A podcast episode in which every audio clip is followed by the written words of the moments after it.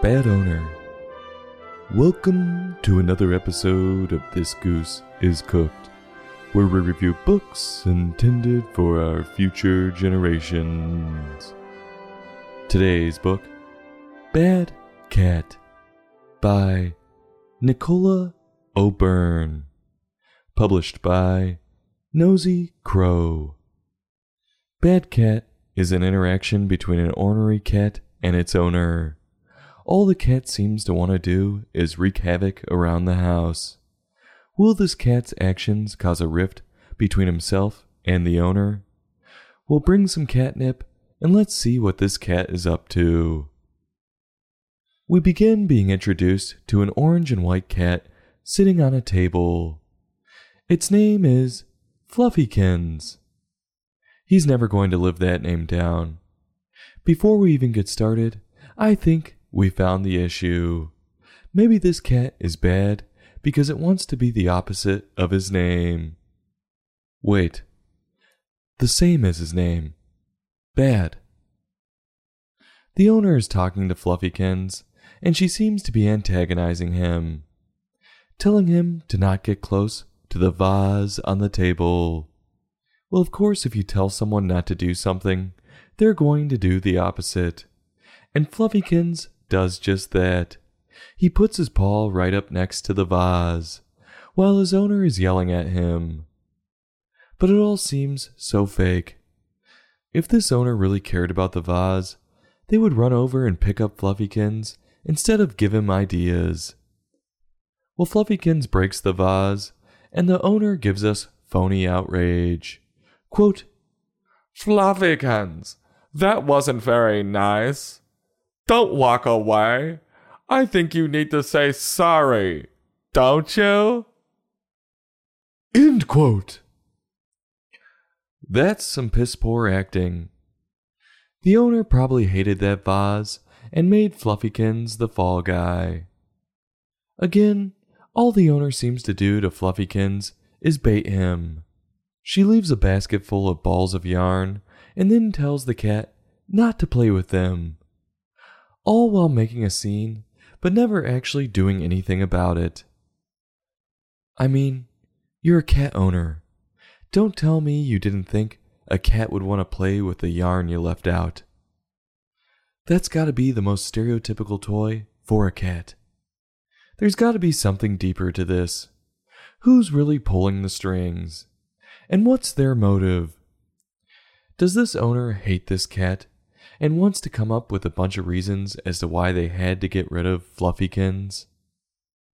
Or does this owner just hate their spouse and they're using Fluffykins to get back at them? I guess we'll never know. Well, this cat has figured out that his owner isn't actually going to discipline him, or has just taken the cheese, because he goes on a montage of just tearing stuff up. See, this is what a lot of yelling and doing nothing eventually gets you. Your words carry no weight. And maybe this is what the owner wanted. Yep, Fluffykins isn't fazed by his owner, and one thing's for sure he ain't no pussy. Though, maybe I'm mistaken. In one picture, it just looks like he's trying to surf the web. Then in another, he seems to be trying to let in some natural light and then gets caught up in the blinds. And in another picture, he's unraveling a bunch of toilet paper. He must have had White Castle the night before and just blew up the toilet. Fluffykins finally takes it too far and pees on the floor, probably because the shitter was on the fritz. But his owner kicks him out of the house, and that's it. So, not much of a punishment. At all. This feels more like when the cleaning lady comes to your house after you trashed it, and it's too awkward for you to sit there and watch her clean your mess, so you leave for the two hours it takes her, doing pointless errands to eat up time. And guess what? All this cat had to do to get back inside was purr at him a bit. And the owner says, quote, Now, let's clean everything up and forget all about it. End quote. At the very least, this is a bad owner.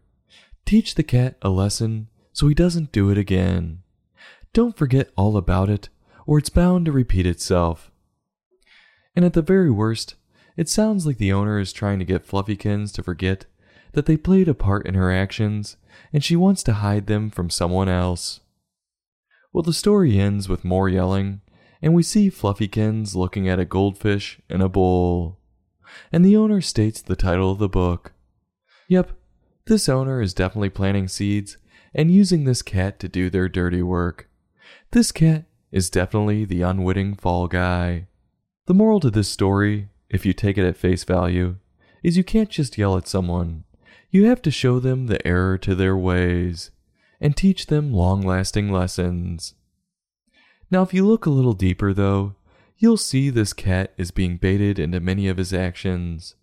It's important to use your best judgment and not fall for blatant setups in life, because you may be a good person, but you may find yourself taking the fall for a bad guy.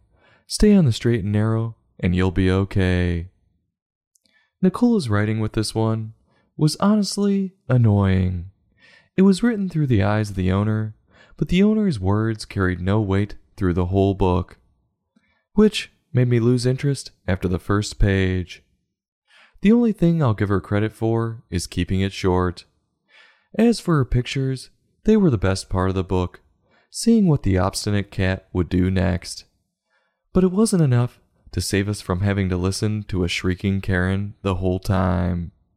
So, on a scale from 1 to 5, I'm going to give this book a 2.1. I'll have a taste and push it around a little to make it look like I ate it. This goose is cooked. Join us next time for another in depth book review.